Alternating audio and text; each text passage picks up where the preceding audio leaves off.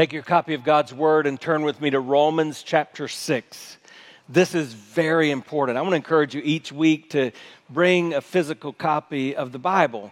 And the reason is, is because that's a way that you can just test me. Scripture says it's okay to do that when you hear God's word talk. Test it to see if it's true, if it's what is written there, if it's what it said. And, and the reason that's important is because God's word is the most important thing you could ever hear. Way more important than my words or something anyone else would say to you the Word of God. So some of you have a physical copy. If not, a lot of you have it on your phone or a device. And if, if you don't have something like the Bible app, you can just uh, open uh, Google and just Google Romans chapter 6, colon, verse 15. So 6, colon, 15, and, and you'll be able to follow along with us uh, in just a moment. And then I want to encourage you to find a way to record what God's teaching you in this moment. Because I, I've learned that the sharpest pencil is better than my dull mind. I forget stuff. And, and so I, I, like to jot down some of the nuggets of spiritual gold. So, Romans chapter 6, we're going to begin reading in just a moment in verse 15.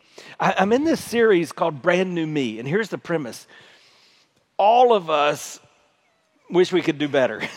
we wish we could be better in a lot of different ways. And that's why here in, in Tampa Bay, we're in a region that's kind of known for plastic surgery. I mean, there's a lot of effort uh, to, to try to get better. Uh, we're in a fitness area. We, we are in Tampa Bay, so uh, we, we try to stay fit to, to be better. We buy new outfits, but not just outwardly, inwardly, we desire to be different. We, we look in the spiritual mirror and we don't really like what we see. We wish things could be better than we are. We want a brand new me, a, a brand new us. And God promises that. That's the good news of the gospel. That's what we've been singing. We're no longer the way we used to be. But does that mean that we're free to be any way we want to be? Am I free to be me? That's kind of a mantra in society today, right? You be you, I'll be me. And so I can choose whatever I want. I can choose how I live. I can choose my identity. Shoot, I can even maybe choose my gender. That's what some people believe. Is that right? Is that spiritual? You know, there's a there's a Christian song that's even entitled "Free to Be Me," and it's catchy. I I, I kind of I shake my head to this song. I mean, listen to the words. I got a couple dents in my fender, got a couple rips in my jeans. Try to fit the pieces together, but perfection is my enemy. On my own, I'm so clumsy, but on your shoulders, I see that I'm free. I'm free to be me. I, I met Francesca Battistelli years ago before she became as known as she is today. And uh, man, she's so talented. And I, I like this catchy song that she sings. And I think I know what she means that, that I should look at myself in who I am in Christ. I, we learned that last week. I should change the way I see myself. But I, I still don't think I'd say it this way. I, I don't think I'm free to be what I want to be. I, I, don't think, according to Scripture, you're just free to accept how you are or what you do and, and say that I'm free to be me. So we're going to look in the Bible because that's where we should test everything that we hear or, or see or experience or feel. Remember, in, in this space, we don't feel our way into believing, we, we believe our way into feeling. So, uh, our beliefs are what's going to guide how we really feel about things. Um, so we're going to see. Am I free to live how I choose? I, I'll give you a spoiler alert. You are, in a sense. I, I believe that's part of the image of God that you're created in. You have some free will. But you just need to understand that's going to affect the destiny of your life. The choices you, you make, you're, you're free to choose, but you're, you're not free to choose without the consequences that come with those. So, so here's the thing we're going to talk about today. In order to experience true freedom, you, you must pledge your allegiance to the one who sets you free, and that is Jesus Christ. And I want to I want to prove that to you from this passage of Scripture. Before we do that, I, I want to pray once more. And here's what I'm going to pray for you, and then uh, you'll see what I'm going to pray for me. I'm going to pray for you that you see Jesus. That's how we began singing in this service. That's, that's our desire, that you encounter God that you have an openness in your ears and your eyes and your, your mind and, and especially in your heart. We're going to talk about that, that. That you encounter God as He desires to be seen, heard, and experienced. And then I'm going to pray for me that I get out of the way so that you can. All right, so let's pray. Again, Father, we thank you for this day. It's the day you've made. We've rejoiced, we're glad in it. And yet we come into this room and we listen to this message having come from so many different walks of life. We carry different burdens, we have different challenges. And so we really don't need just what we get from one another, though that can sometimes be good. We need to hear from you. So, Lord, speak. We're listening. Holy Spirit, move in this place, we pray. Jesus, let us see more of you. And oh God, would you move me out of the way? You and I know how clumsy I am, and Lord, you know the fallen vessel that I am. But I pray that in these moments my words would be of you and my thoughts would be of you. And the end result would be what I read early this morning that this is a day of salvation for someone. So, God, I thank you. Jesus, we thank you. Holy Spirit, we are submitting to your comfort and your conviction even in this moment. And we do all of this, praying it in the name of Jesus. Amen. Now, when we get to the end, there's three things I'm going to give you three options for how to respond. Everybody is going to respond in one of those three ways. So just be thinking about that so that when I ask you how you need to respond in a few minutes, you'll be ready. Romans chapter 6, beginning in verse 15, halfway through the chapter. What then? Shall we sin because we're not under the law, but under grace? By no means. What's Paul getting at here? This sounds very familiar to Romans 6, verse 1, the way he began this passage of Scripture. What shall we say then? Shall we go on sinning that grace may increase? Romans chapter 6 really points back to the chapter right before that. And in, in chapter 5, Paul ends by telling us that when we sin, we might sin again and again, but God's grace is not going to run out. God's grace is sufficient for you. Whatever you need, God's grace is sufficient. Isn't that great, church? That's His amazing grace. That's why we sing songs like that because God's grace really is enough. It's marvelous grace, like we used to sing when I was growing up. But does that mean we can do whatever we want? That we, we just look at the law differently? No. In, in fact, this whole chapter is Paul's answer to that question. He's answering this question, you could say. If God is a God of grace, can't I do whatever I want to do, be whoever I want to be, live however I want to live without worrying about the consequences? Isn't that what grace is all about? The Bible says no to this again and again, not just in this chapter. For example, in Galatians chapter 5 and, and verse 1, Paul reminds us it's freedom for freedom that Christ has set us free. So we should stand firm and not let ourselves be burdened again by the yoke of slavery. Or in verse 13 in that same chapter, he says, You, my brothers and sisters, you were called to be free, but do not use your freedom to indulge the flesh. Rather, serve one another humbly in love. He explains why in his letter to the church at Corinth, 1 Corinthians in chapter 6 and verse 19. He says, Do you not know that your bodies are the temple of the Holy Spirit who is in you, whom you've received from God? You're not your own. You can't just do whatever you want to do. You're not free to be you. Why? Because you were bought with a price. Therefore, honor God with your bodies. So in Romans chapter 6 and verse 15, he begins by saying, Hey, since there's grace, can we just do whatever we want to do? Am I free to be me? And he says, by all means, no. Or, in other words, a thousand times no, or absolutely not. And then he explains why. Look at verse 16. Don't you know that when you offer yourself to someone as obedient slaves, you're slaves of the one you obey? Whether you're a slave to sin, which leads to death, or to obedience, which leads to righteousness. He, he's saying, every one of you, you follow one of two paths. No matter where you were born, the country, the setting, the environment, the, the family, no matter what your head knowledge, you're going to go down one of two paths. And this is not foreign to us. Even people that are kind of loosely associated with the things of God have, have heard the words of Jesus. Jesus says in Matthew 6 24, No one can serve two masters. Say, no one. He goes on to say, either you'll hate the one and love the other, or you'll be devoted to the one and despise the other. Jesus is saying you've got two paths. You're going to choose which path. And then there's another great theologian who spoke to this. You might know his name, Bob Dylan.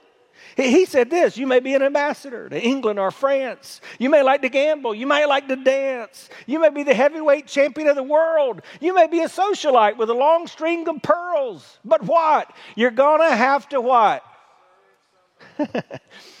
I believe more of you know Bob Dylan than that. You're going to have to serve somebody.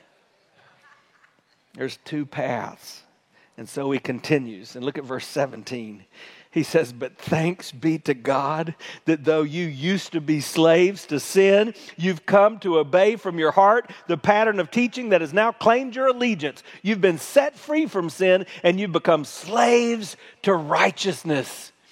Listen to what happens here. The Apostle Paul, being inspired by the Holy Spirit of God, is writing this letter to a church like this church. It's a church at Rome. And he's saying, You've been set free from sin and you don't have to live that way anymore. There can be a brand new you. And then all of a sudden he says, Thank you, Lord. That's what should happen when you understand the gospel.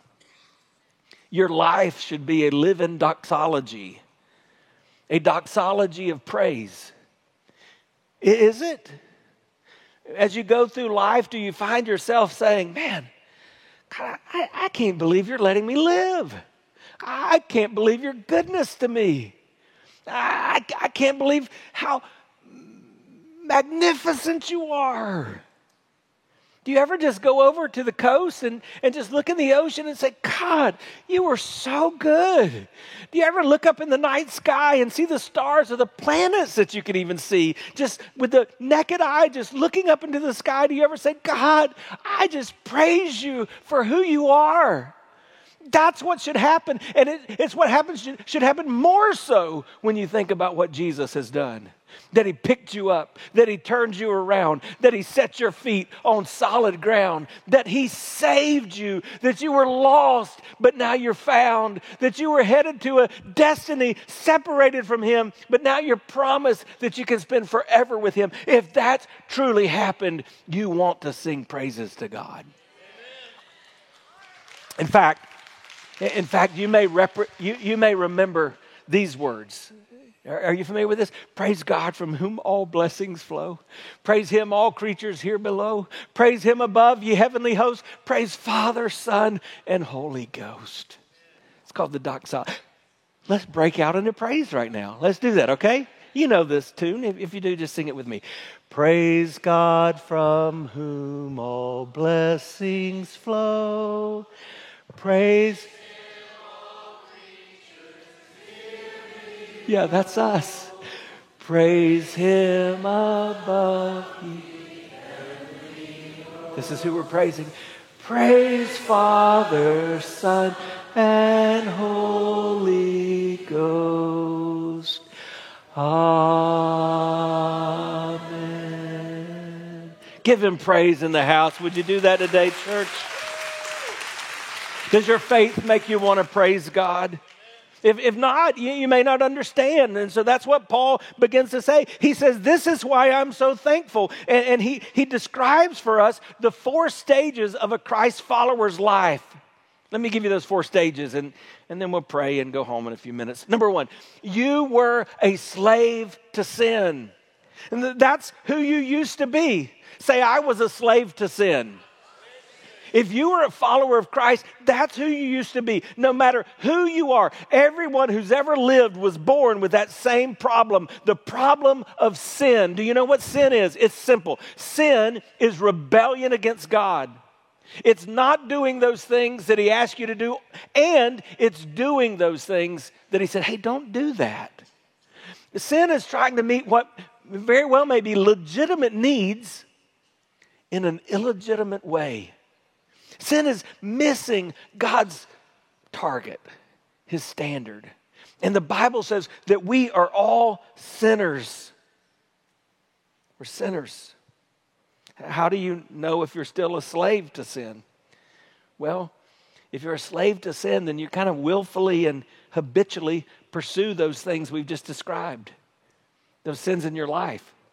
If you're not a slave to sin, you're still going to sin because we're not reaching perfection on this side of heaven. But when you sin, if, if you're a follower of Christ, you've got the Holy Spirit of God in you. And so it's like oil and water, it doesn't mix. And, and so when you sin, you feel that conviction of the Holy Spirit of God, and you say, Whoa, something's not right. I'm out of balance. I got to get right. And you have this inward desire to confess that and make it right with God. So, how about you? I want to remind you, we've learned we're not sinners because we sin. You're, you're not a sinner based on how good you are or how bad you are. That's, that's not what made us a sinner. We sin because from the moment of our birth, we are sinners. It's not, it's not just what we do, it's who we are. And, and so, if we're going to change, we don't just change what we do, we need God to change who we are. In church, that's why we say thank you, God, when we think about the gospel, because that's what the gospel does. He creates in us a new heart. We're new creations, we're new beings. He makes us new. That's what salvation is. He gives us a new identity. That's what happens when we trust Christ. I get a brand new me. That's how you get a brand new you. The reality is, you were a slave to sin. But then Paul mentions something else. He says, You had a heart change. I've got a pastor friend that just went through a heart transplant, a physical. That's hard for me to even imagine that that, that can be done today. It, yet it is. It happens across, across the world. But as long as the church of the Lord Jesus Christ has been around. That's been happening in individual lives spiritually. We've had heart transplants. This is what you did. I want to remind you that the heart of the human problem is the problem of what? It's the human heart. You needed a new heart. And so look again at verse 17. But thanks be to God that though you used to be slaves to sin, uh, you have come to obey from your heart the pattern of teaching that's now claimed your allegiance. You see, when you become a follower of Christ, you begin to understand things differently, deeply within the heart. Before that moment, you're thinking, man, I'd never be a slave to sin. I'm never going to fall into that. I'll never mess up that much. And you haven't understood that it's a slow fade, it's a slippery slope. I had a good day yesterday. Most of my family was gathered together, and we grilled some brats for lunch, and we had football on the TV screen. We are just chilling. After lunch, I began to notice, man, house kind of smells like brats, and so I, I lit some candles and you know, we don't really get to experience fall, so it can smell like fall, right? So we have all these pumpkin spice candles in the house, and man, it, didn't smell like brats anymore. And we just chilled. And, and then we decided to work a little bit. So we, we went out in the yard and I was cutting down some limbs. And that makes every man just feel more powerful when you got a powerful power tool in your hand. And the chainsaw, I was just cutting down some limbs. And everybody, we're dragging those limbs to the street and getting everything ready. And then one of my sons, he, he runs outside and he says, There's a fire in the house. And so we dropped the chainsaw and we all go running inside. And sure enough, one of those candles had gotten a little close to something and, and it had caught that on fire. And it was kind of right next to a wall in the kitchen and it had started to catch that on fire. Thankfully, it didn't. Thankfully, we got there soon enough. Uh, but, but it was a mess. But let me just tell you something. When I was thinking to myself, self, the house kind of smells like brats. I didn't think, I think I'll start the house on fire. But that was the end result, right? That's what sin does in your life. You're a sinner. You didn't mean to be a sinner. That's who you are. So you go about sinning and you don't think it's a big deal until you find yourself a slave to sin. And when you find yourself a slave to sin, you need a new heart. So you've got to change your allegiance. That's what happens when you get a new heart. You turn from your sins, you follow Christ. It takes an 18 inch journey. It goes from, hey, I understand who Jesus is, to no, he's in control of me. And some of you have never done that. You're a good person and you've got pretty good knowledge about who Jesus is, but, but it hasn't meant anything to you. And so you don't look like Jesus. Don't be surprised. Let me see if I can illustrate this. If I were to ask you if you've ever heard of Abraham Lincoln, if you've heard of Abraham Lincoln, raise your hand. Okay, let's play a little game. All right, uh, did Abraham Lincoln have a job that was a significant job in the world? What was the title of that job? He was president of the United States. Okay, did, did he have any big accomplishments as president of the United States? Just shout it out to me. Yeah, well, he gave the Gettysburg Address, I heard. He, he abolished slavery. Hello, the Emancipation Proclamation, a big deal. Oh, um, does anybody know how Abraham Lincoln died? He was shot. He was. I'm just telling you, you are virtual scholars about Abraham Lincoln. I mean, you could write a book about him. But hey, is anybody placed their life trust into Abraham Lincoln? No, how silly would that be? He was a historical figure. He was really alive, but he's not doing anything for you today. I mean, we might have some of the benefits of his life, but. And see, some of you, that's the way you've treated Jesus. You believe he was real. You even say, Yeah, Mama, he died on the cross, he rose from the grave. I intellectually understand that.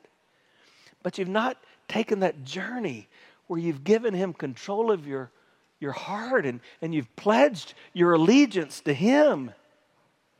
You're still committed to your desires, not His desires.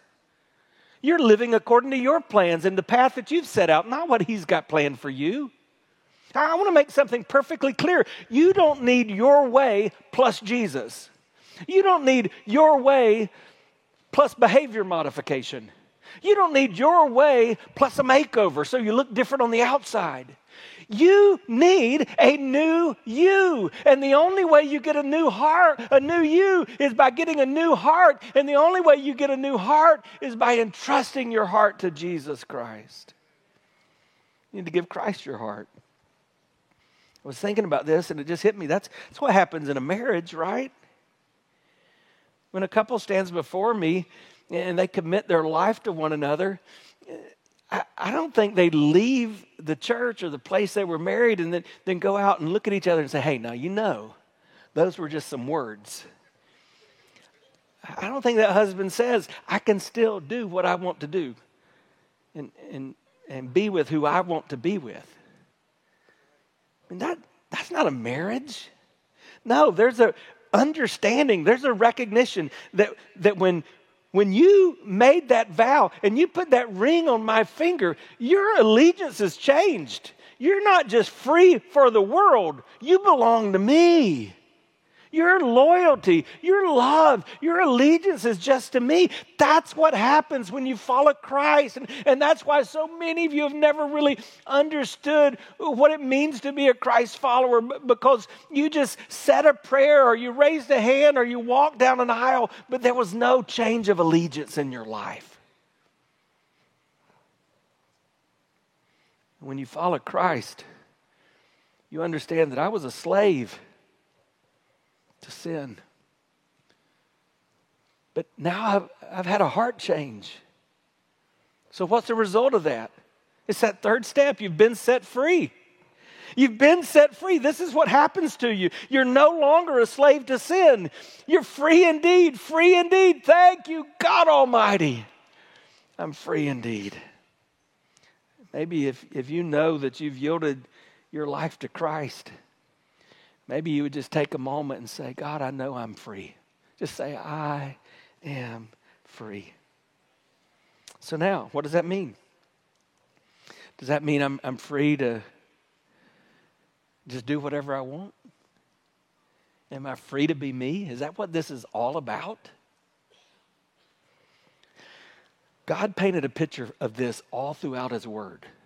And so when we look at the children of Israel, we see what salvation is like and what it can look like.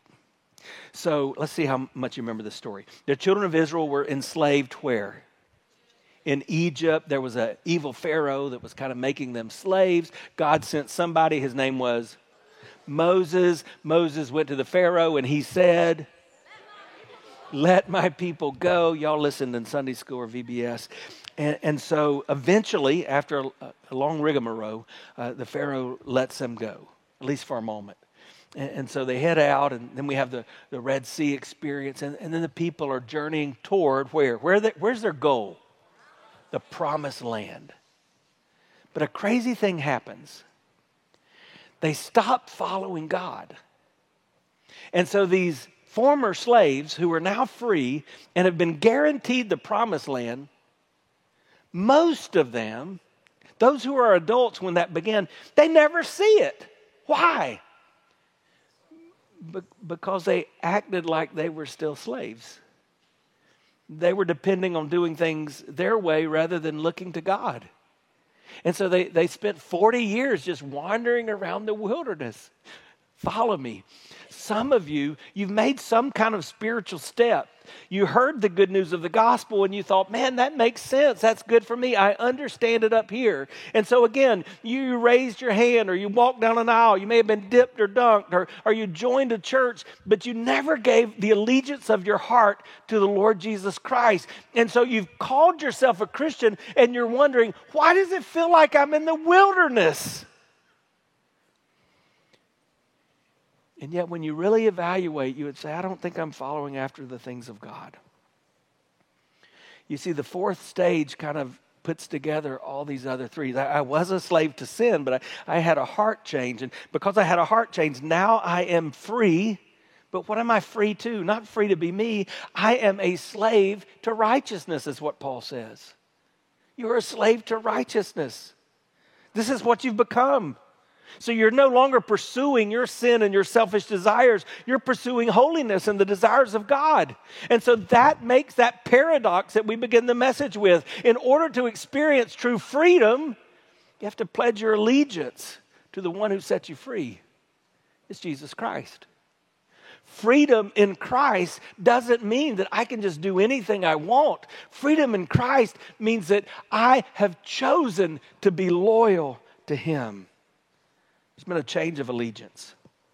So again, I, I think about the marriage vow. And uh, the most recent uh, marriage I performed was just last week. It was Lenny and Jesse.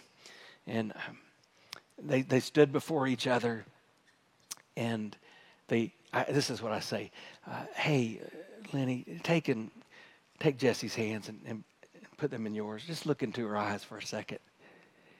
They just look into each other's eyes not long before that, I, I, married Derek and Carly. Same thing, just look into each other's eyes.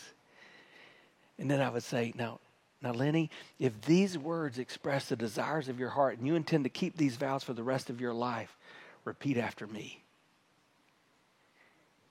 I remember when I did that, and so I'm going to use my name. So it would be like me saying, I, Paul, promise to take you, Kimberly, to be my lawfully wedded wife I promise to love and to honor, to comfort and cherish, in sickness and in health, in poverty and in wealth, forsaking all others, keeping only to you,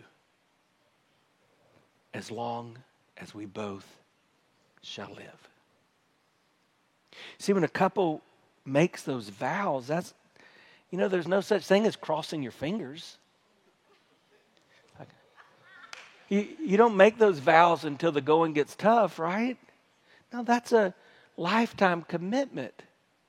And so, if you're going to follow Christ, you, you, don't just say, I'm going to run to Jesus just because I want fire insurance and I, I'm scared of hell in the moment. No. You follow after him because you say, hey, for the rest of my life, this is going to be my priority. This is what's going to guide me. This is going to be my master. I now willfully move out of this position of slavery to sin that was controlling me and leading to death in my life. And now I'm willfully moving into slavery to righteousness because I know the life that God has planned for me is so much better than anything I could do for myself. Praise the Lord. So then to end this chapter, I just want to read through this quickly. Paul, he states the obvious. So listen to what he says. I'm using an example from everyday life because of your human lim- limitations. So just a reminder, sometimes we have these divine truths describing a divine transaction that seemed kind of mind boggling to us. This, this analogy of slavery, if we just focus on just that word slavery, because of all that that has meant, even in this nation's history, that's going to be hard for us to understand. So, what is he saying? Just as you used to offer yourself as slaves to impurity and to do ever increasing wickedness, so now offer yourself to slaves to righteousness, which lead to holiness. So, lean into grace, is what he's saying. Yield to the grace of God on a conscious and consistent basis. What benefit did you reap at the time from the things you're now ashamed of? Those things result in death. Let me explain that in a way you can understand it. How many of you would be as bold as me to say, man, there are some times where I, I sinned, I violated the law of God, and there was pleasure for a season. But I, I, look back at the consequence and it was not worth it. Anybody else got any story like that in your life? Yeah. So what he's saying is, how's that working out for you, big boy? How's that going, young lady? You've tried it your way. What's the benefit? What's the fruit? And then he says, but now that you've been set free from sin and have become slaves to God, the benefit or the fruit reap, it leads to holiness. And the result is eternal life. So now that you're following Christ, there's fruit in your life true. In Galatians in chapter 5, that's the fruit of the Spirit, right? Those characteristics that represent Jesus that we look like. So here's a question for you. When's the last time someone's looked at you and said, Man, I don't, I don't know what you're doing, but that's what a Christian's supposed to look like? And that's not what we're known for. I, think this is a cop out, but you and I know the number one reason our neighbors, our friends, our coworkers, our classmates don't come to church. They say it's because of the hypocrites. What they're saying is, you don't look like what it seems like Christians should look like. And what Paul's saying is, is when you voluntarily say, God, you are transforming me, I give you my heart, I'm going to lean into grace, you begin to look like what a Christian should look like. How's that going for you? If God made you new, why do you keep running after the old you? Leave the past in the past. You've been given a new life, a new name, a new beginning, and you should leave those old things, that old life, those old ways. They lead to death. And that's what sin always does. We could dive into this theologically, but just go back to the beginning of the book. God told Adam and Eve, You can do anything you want, just don't do this one thing. What did they do? The one thing. And what, did, what was the punishment? There were, there were several layers of this, but what was the punishment of this? You will surely die. And so, all throughout the Bible, that's like the second page. So, all throughout the rest of the Bible, we have this story Uh, of people trying to deal with their sin on their own, but finding out the end result is always death. So I'm reading through a certain plan in the Bible. This week I was in Ezekiel. Did you know in Ezekiel 18 and verse 20 it says, The one who sins is the one who will die. Death is always the result of sin, but that's not what God desires for you. In that same chapter in Ezekiel, I noticed earlier this week it said, Rid yourself of all the offenses you've committed to get a new heart and a new spirit. That sounds familiar, right? Why will you die, people of Israel? For I take no pleasure in the death of anyone, declares the sovereign Lord. Repent and live. God wants a brand new you. God wants to give you a new name. God wants to give you a new life. God wants to give you a fresh start. God wants to get, give you a new beginning. That's why Jesus came. He didn't come just for you to be religious, just for you to have one moment in time. He came so that you could be transformed. That's what it said in chapter 5. But God demonstrates his own love for us in that while we are still sinners, Christ died for us. Christ died for you. And when we continue to do the things that we feel like we can do because of the liberty we say we have, or because of the freedom we say we have, or because of the grace we say we experience, we're not only cheapening grace, we're cheapening the price that Jesus paid to give us grace. So, here's a fun question. Well, it's not really fun, is it? What's in your past that Jesus died for that you keep trying to bring back? What's that old you that he said, leave that out by the curb with the trash? but you keep trying to bring it back into your life. You see, when you turn to Jesus, you turn to him. I, I, wish I could read this whole story, but in Luke chapter 9, Jesus looks at a man, he says, Follow me. Remember what the man said? He said, Sure, uh, let me go bury my father. Like, translation, my daddy is dead. I just want to go to his funeral. I remember hearing that verse as a child and thinking, Well, that makes sense. I think I'd want to do the same thing. And, and Jesus said, You remember what he said? It's a famous quote of Jesus Let the dead bury the dead. What in the world? Jesus, that's kind of harsh. But then right after that, he turns to another guy and he says, Follow me. And the guy says, Okay, let me go tell my family bye. and Jesus said, No, it doesn't work that way. You've got to put your head to the plow. You've got to charge ahead. Man, doesn't that sound harsh, Jesus? What's the point? Here's the point Jesus is saying, When I decide to follow Jesus, there's no turning back. If I really understand this, if I really get the gospel, if I realize I was a slave, but I had a heart change, and that heart change means I'm no longer a slave, I'm free, but I'm not just free to be me, I'm a slave to God and His righteousness. And if I truly understand that, why would I go back to the old way? That's the point of this passage. Stop pursuing the things that lead you to death because Jesus died to give you life. And so he closes this chapter with a verse that's one of the more familiar verses in Romans in the Bible. It's Romans 6:23. Listen to this. For the wages of sin is death, but the gift of God is eternal life in Christ Jesus our Lord. What does that mean? All right. If I try to deal with this my way, I'm going to get what I deserve. There's a famous sermon that a, a, preacher who's now dead preached. It's called Payday Someday. And the whole principle is there's going to be a payday someday. If I live my life my way, I'm going to have to pay the price. That's the wage. A life controlled by sin and self will always lead to death. That's what I get paid separation from God. But God has a better plan. He wants to give me as a gift forever life. Never separated from His presence, always with Him. And we choose. And that's what makes this outrageous. Because some of us, we look at that offer and we say, no, thank you. We got the law over here we're trying to live up to. We've got God's mercy. He gave us another new day. And then we got this incredible gift. And we keep walking away from the gift, the life that He's created us for. I was thinking about this week. How do I illustrate that? And I got off 275 and was coming down Bush Boulevard, and I kind of got a wild hair.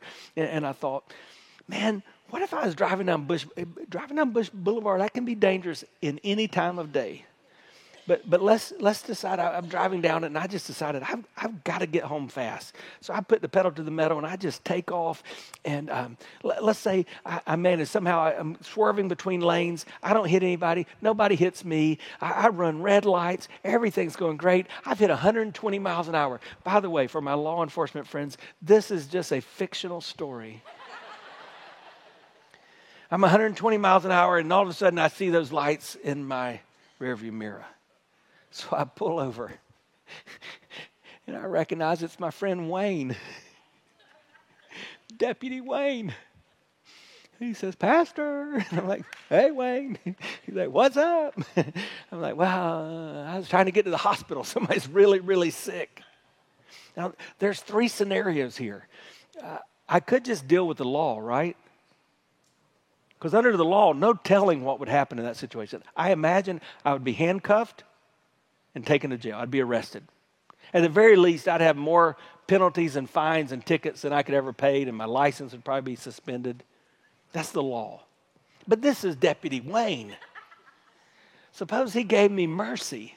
See, mercy is when you get what you don't deserve. And so, um, suppose Wayne said, "You know, Pastor, there's no way I can let you out of this, but I mean, you do have an important job and you got to go see those people in the hospital. I didn't know the hospital was this way, but okay. Um, but um, hey, in, instead of all that could happen, I, am just going to give you a, a ticket for $250. I mean, that would still be a ticket, but that would be mercy. But, but suppose Wayne said, Pastor, man, kind of shocked to see you here in, in this circumstances, but I'm going to tell you, that was very dangerous, particularly in your car. What you need, you need a brand new Tesla. And I've got one for you. Here's the key fob it's your gift. Now, that sounds outrageous, doesn't it? How in the world could that possibly happen? Who would do that? And who in their right mind would say, Oh, Wayne, no. Just take me to jail. who would even say, I'll just pay that smaller ticket? No, you would say, This gift, this indescribable gift that I don't deserve. Oh, thank you. Thank you. Thank you. That's what God gives you in salvation. When Jesus died on the cross, He took your death. When He offers you forgiveness, it's in grace, it's in a gift that you don't deserve, more than you could ever imagine. That He says, Hey, instead of death, why don't you just hang out with me forever and ever and ever? But in order to experience true freedom, you've got to pledge your allegiance to the one who set you free. So, where's your allegiance today? I was reading what Chuck Swindoll wrote about this passage, and I love two things he said. He, he said, You know, it's possible to be a slave to something and think you've been set free. So, really, what I want you to evaluate, we're getting to that point where I said you're going to have some responses. Uh, are, are you a, a slave to sin today? He said it's also possible to be free and think you're enslaved. So, some of you know that you've got this relationship with Christ. You know what He's done for you. You've trusted Him, but you're not walking in the freedom that He's offered. So, what are you going to do? Well, first, you've, you've just got to ask your question Am I free? Where's my allegiance? Do you, do you know how many people have given their heart to Christ after reading passages like what we've just read? The book of Romans in the Bible. And it's like a light bulb comes on. Our, Charles and John Wesley said it was like we were being strangely warmed. Charles Wesley was very religious. He and his brother came to the state of Georgia to evangelize the American Indians, but they wrote on their journey, We've come to evangelize the Indians, but who in the world will evangelize us? They recognized they were going through the motions. When they came back to England, they both later got saved. And Charles Wesley, among the thousands of hymns that he wrote, wrote these words He breaks the power of canceled sin. He sets the prisoner free. His blood can make the foulest clean. His blood availed for me. That's what it means to be free. So, three, three responses. Uh, the, the first response there's some of you here, some of you in this room, some of you listening to my voice that you need to say, man, it's not that I'm a terrible person. It's not that I intended to do this, but I've never truly, I've never truly pledged the allegiance of my heart to Christ. I need to be set free. And I'm going to walk you through that in a minute. But there's some of you, you know you're going to heaven. You know you've got a relationship with Christ. But man, when people look at you, they're not saying, now that's what a Christian looks like. And so for you, I'm just saying, make a commitment today. We call it a recommitment in your faith and lean into grace. Just say, hey, I, I'm, I'm going to commit this week to represent Jesus well in my little corner of the world. By His grace and with His strength, you can do that. But there's a third group of you, and, and you're thinking, man, Paul, I, I feel like I'm at a pretty good spot spiritually. Praise the Lord, that's okay. We're, we're not always you know, doing bad things and, and living rough. So, what is your response? Your response is to remember that there are a lot of captives out there that need to be set free. There are a lot of people that are around you, their classmates, their coworkers, their neighbors, their family members, and they need to hear what you've heard, what you've experienced, what's been applied to your life. When we were growing up, we sang a hymn that said, So send I you. This is one of the verses. So send I you to take to souls in bondage the word of truth that sets the captive free, to break the bonds of sin to loose death's feathers.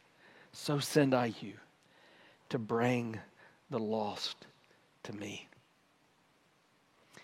If you've got a relationship with Christ and you feel like you're representing Him well, man, make sure you understood that you weren't saved just to sit, but He saved you to send you. Go make a difference for His glory. Let's bow our heads, okay? Man, this is pretty serious stuff, isn't it? So I think every one of us has one of those three responses. Either we walk away saying, I need to be saved, or we walk away saying, I need to be sanctified a little more, need to look more like Jesus, or we walk away saying, I need to be sent. Which category are you in? Just a moment after I pray, we're going to kind of breathe in some worship. We'll close the service shortly thereafter that, but don't leave without responding to God with what He's saying. Let me speak specifically to those of you that need to be saved. You just need to tell God that you're ready to get this right once and for all. What He did for you, He did once and for all. When you take this step, when you truly take this step, you just do it once for all. So you ready? You need to do that. Maybe right now you would just pray this. Say, Dear Jesus, just you and Him, Dear Jesus, Let's just acknowledge the truth. I am a slave to sin. Just tell him, I'm a slave to sin. I know it. I know this will lead to death. That's the end result if things are unchanged. Now, here's the good news tell him, I believe you died for me. Remember, he died for you out of his love? I believe you died for me. And I know you're alive today, Jesus. So here I am. Let's just say it this way today. Say, I give you my heart.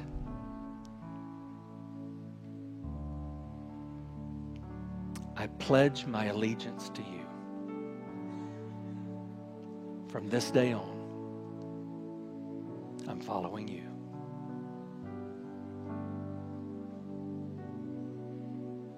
Now tell him thank you right where you are. Just say thank you, Jesus.